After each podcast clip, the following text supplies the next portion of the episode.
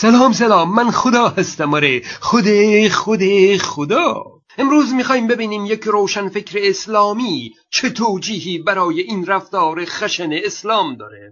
وقتی سخن از روشن فکر دینی به میان میاد معمولا چهره این مرد به ذهن میاد.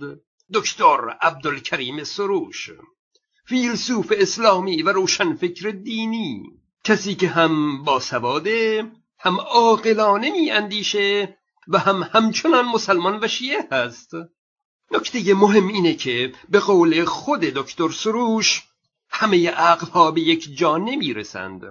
یعنی اگه دو نفر عاقلانه و بیقرض بنشینند و در مورد یک موضوع فکر کنند و بحث کنند لزوما هر دو به یک نتیجه نخواهند رسید. نباید کسی رو که هم عقیده شما نیست متهم کنید که مغرزانه عقیده دیگه ای رو انتخاب کرده و یا عاقلانه فکر نمی‌کنه. نه همه عقلها به یک سو نمیرن.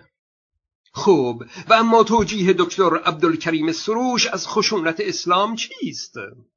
او متاسفانه دکتر سروش هم زیر بار پذیرش خشونت پیامبر نرفت.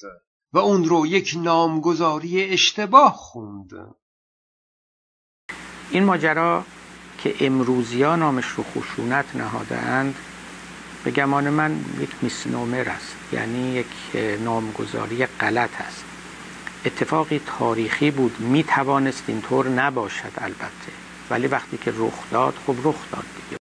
اما معتقده که حتی در سی سال گذشته در زمان بقای کمونیست شوروی و معاصر با انقلاب اسلامی ایران این خشونت اسلامی به عنوان خشم انقلابی مورد ستایش بود. در آن روزگار یعنی ما قبل انقلاب اسلامی و ما قبل فروپاشی نظام شوروی هیچ کسی نمی‌گفت اسلام خشن است.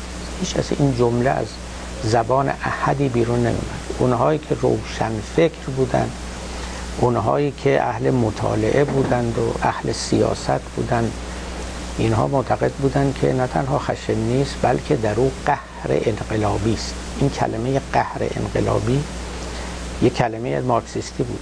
دکتر سروش میگه در گذشته اسلام در مقابل کمونیست قرار داشته. روش اسلام و کمونیست کم و بیش شبیه یکدیگه بوده. و هیچ کدوم خشونت رو بد نمی‌دونستند. برای همین کسی اون موقع از خشونت اسلام ایرادی نمی گرفته چون کمونیست هم خشن و بیرحم بوده. اما امروزه اسلام در مقابل لیبرالیست قرار داره در مقابل دموکراسی ایستاده. در مقابل حقوق بشر آزادی بیان آزادی دین آزادی عقیده. آه مقابل اسلام با این مفاهیم کار راحتی نیست. لیبرالیزم رقیب قدرتری است برای اسلام تا مارکسیسم تا کمونیسم. برخلاف اونچه که ابتداعا تصور می شود که کمونیسم و مارکسیسم چون آتئیست بودند بی خدا بودند و ضدیت با دین داشتند اینها دشمنان خطرناکتری برای دیانت و بالاخص اسلام بودند. در حالی که اینطور نبود.